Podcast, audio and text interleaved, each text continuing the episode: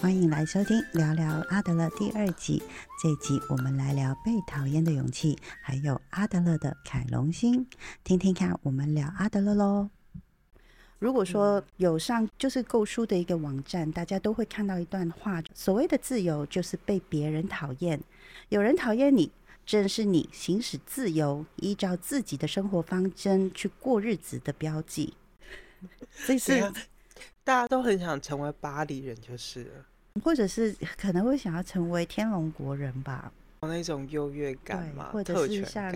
你如果说活在中国的话，那就是天子脚下，就是你活在北京了。了解，对。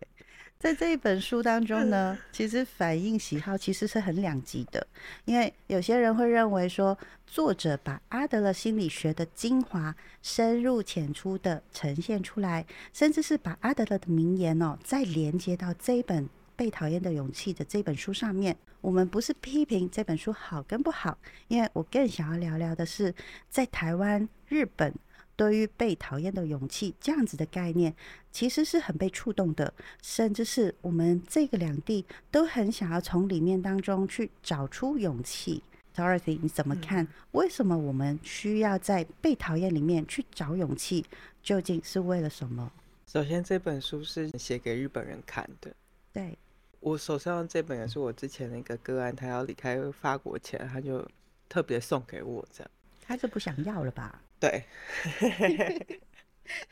因为我又刚好跟他提到，我说就是我真的在治疗的过程里头，后期我是很常使用阿德勒的精神分析的技术跟概念。因为我有跟他解释这是什么，后来治疗结束了，这样他就要离开法国的时候，他就看到这本，人家阿德勒，哎，我曾经有跟他讲过，他就说，那我不然这本送你好了。就像你讲，他懒得带回去，这本书不重要，这样。之前在台湾的时候，还有一个日本的个案的时候，我真的很强烈的感受，他在写给在日本一个。这么强调你要成为群体一份子的那种社会氛围，你在成为群体的时候，你个人的存在感也好，你自己的个人生存的目标、价值，其实就会完全被框定住。你要成为集体的一个分子，那这是一个非常庞大跟难以承担的压迫，这是一个来自于社会到个体的压迫。所以他会挑被讨厌的勇气，完全可以啊，理解啊，因为你竟然不跟我做一样的事，我们都被这个社会的要求要成为集集体的一份子，要当巨大的机器里头一个小螺丝钉，你竟然反叛这件事，你竟然没有跟我一样经历这样子的痛苦，这样你当然会被讨厌。所以我刚刚听到说自由就是被讨厌，这样那时候想，嗯，巴黎人的生存。的逻辑是传到哪里去？我为什么每次都说我不是很很努力的不想成为巴黎人？因为呃，当你真的衣食无缺的时候，你就会感受到，其实你真的匮乏的需要的是被人看见那种存在感。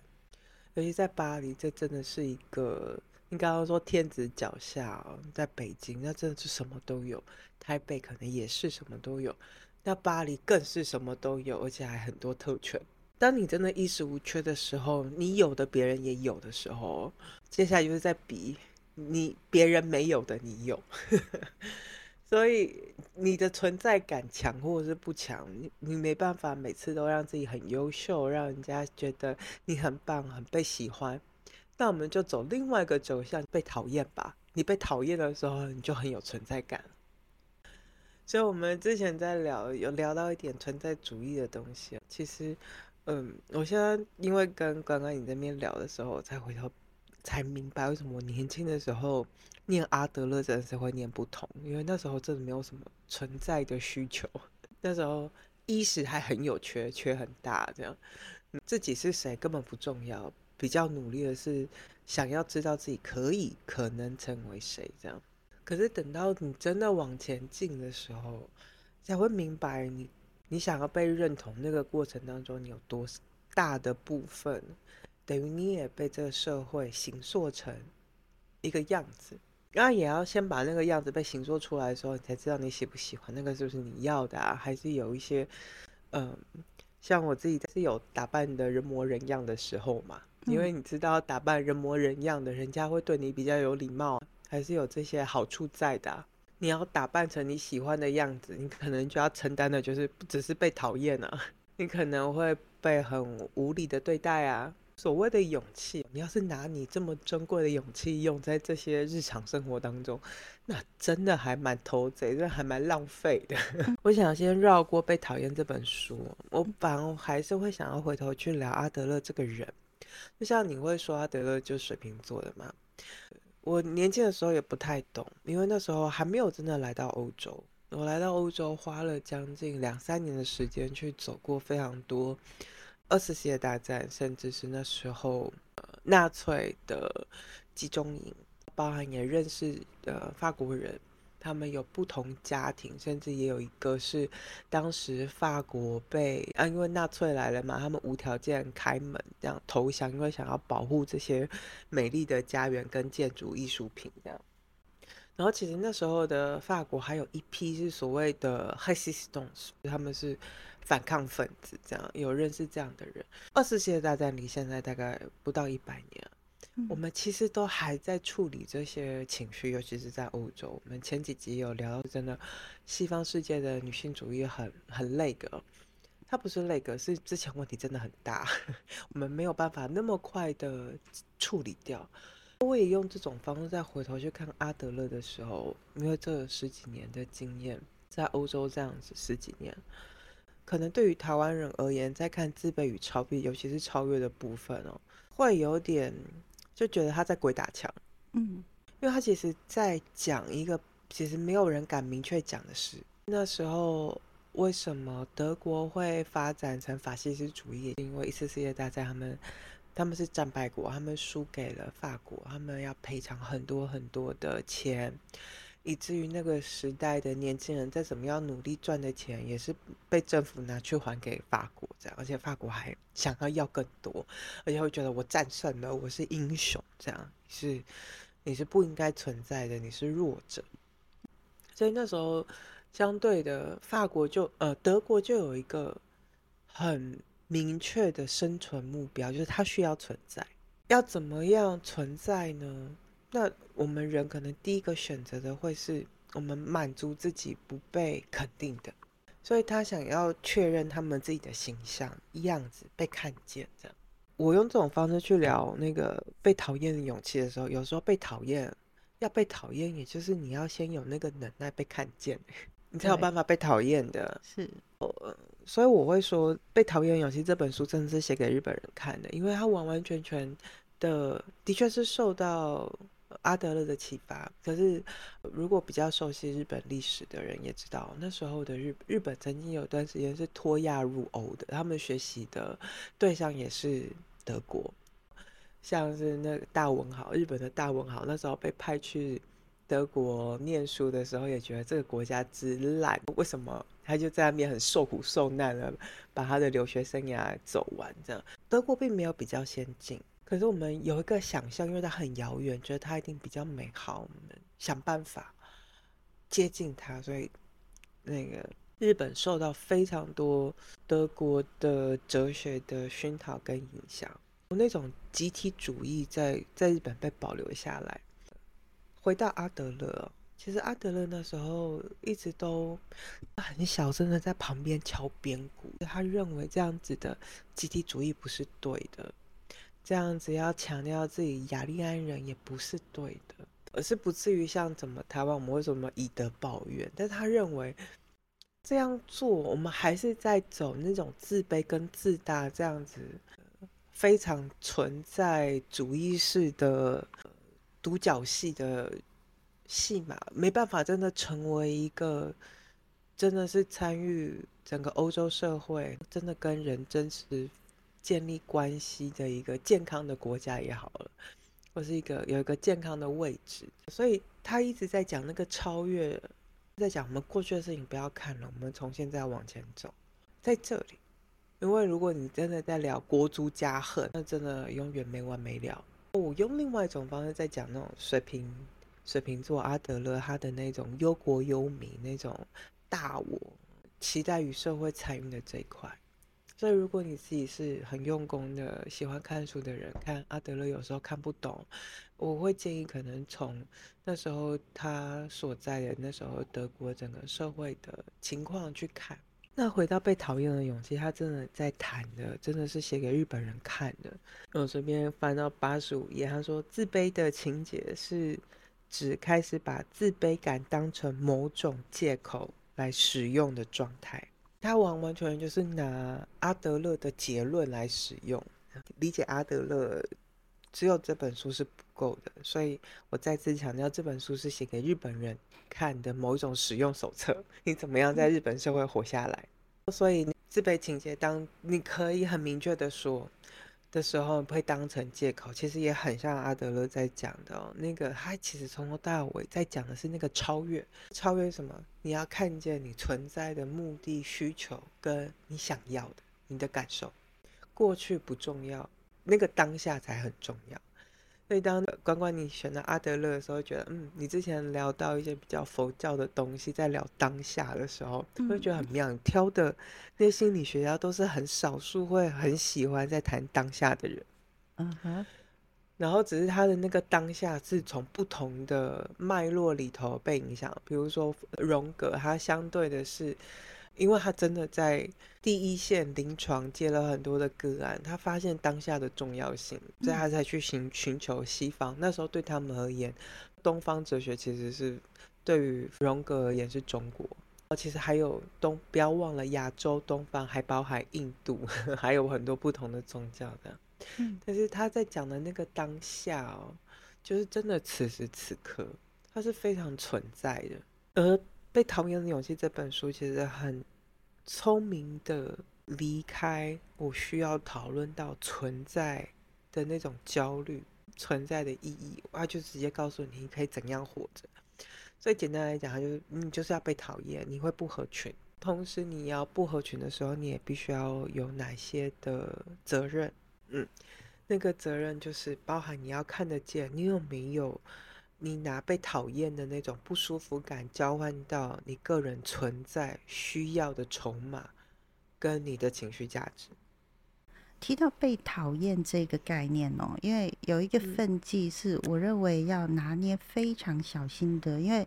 当每一个人建立勇气去抵抗那个被讨厌所带来的感受，那我们就得要想这个勇气建立的方式，跟最后我们所呈现出来的是强壮的自尊呢，还是过度的不要脸？因为我一直觉得是说，你如果你有过度的一个还没有认清楚的状态，去拥有了被讨厌的勇气的时候，你很容易就会出现不要脸这一种状态。呃，你会怎么样去看这个不要脸这样子的想法？第一，我觉得不要脸，它真的是现代社会。每次用这个开头，就觉得要讲接下来讲的东西很无聊。我试着把它给弄好一点，比较好玩。我今天回来的路上才看到 Elon Musk 才要再跟脸书又要打对台。你在讲那个不要脸，老也有人在骂这两个人很不要脸啊，做事有一些值得被批判的地方，他们不是完美的人。那个不要脸，我们会混淆概念，在于你可以接受自己不完美，嗯，你接受自己是有缺陷的，你不是完美的人，嗯，可是跟拿自己的这些缺点，甚至是人格上的。卑劣好了，你去放大那个卑劣，或者是用那个卑劣去处事、去对待其他的人，这不代表你接受你的不完美，而是你选择去做一个卑劣的人。我们会把那个不要脸，会把这两件事情区分，尤其是对于可能真的人生有正确价值观的人而言，接受自己的不完美就已经很丢脸了。可是我们天平的另外一端却有这种知道自己不完美，每个人没有一个完美的人，所以他就拿他自己的卑劣的个性做的事情，我来放大强调自己的存在感，甚至拿来得到好处。嗯嗯，我想你的问题是在这里，这两个东西要分开。看到那个 Elon Musk 的新闻的时候，只觉得好吧，你作为一个有钱人，这样提供一些社会娱乐也是应该的，这样 是，对吧？对，他他的不要脸提供的是娱乐，可是他自己知不知道他自己是不完美的？他绝对知道自己是不完美的，但是他自己拿这个不完美来当做呃合理化自己去做一些不好的事情，这个就不是一件好事了。所以那个被讨厌的勇气，那个界限在于，你被讨厌是因为你不合群，你让人嫉妒，你竟然敢有自己的想法意识，你接受自己的不完美，但是你知道你的价值在哪里。就像我刚刚说的，其实阿德勒试图在给一个当时的德国那时候的法西斯主义、纳粹兴起，一个社会的处方。我们国家因为战败了，我们接受了这样的耻辱，但是我们需要的方式不是让自己的自大去强调我自己比别人强。就像我刚刚讲那个不要脸哦，你的问题比较是不是拿我自己的缺陷？或是那一些卑劣的事情去得到好处，有没有一种方式是我们成为这个社会的集合体，我们成为这个世界村的一员，我们都在成为一个好的人。但是我们好的人不代表你要完美，我们可以接受我们曾经是个战败国，但是我们愿意成为国际村的一份子。嗯，过去的事情就过去了，接下来是接下来比较重要，这样。所以回到你刚刚的那个问题哦，强壮的自尊，对我而言，你说是强壮的自尊，还不如说，因为在心理学里头，我们几乎不太会说强壮，因为听到强壮的时候，十之八九都是不好的。Tommy，我知道你有很脆弱的自尊，你需要被人家哄。对，我不晓得大家有没有听到，Tommy 就开始喵喵叫，要要求关注。就像我刚刚讲的那个求关注，强大自尊的人是不需要求关注，不是说你不求关注你就你的自尊就比较强大。所以我们会讲说，我真正的强大是能够接受自己的脆弱，接受自己的不完美。我不要把自己硬撑的自己是一个完美的。像我们上次聊芭比电影的时候，呃。芭比虽然她用的手法好像很天真，但她会说我没有私女性的私密部位，这样，她就是用一种我我就是没有这样的态度，接受自己的不完美，他可以是这样，嗯，他可以是脆弱的，他可以不需要闪闪发光的，所以那个不要脸，他本身就跟那个实地完完全全就不同啊。他只是在彰显他那个恶的部分。我们提到很多自卑啊、讨厌啊，或者是超越这件事情，所以我要分享一个例子哦。讲出来以后，应该可能有一大半的女生可以自己的对号入座一下，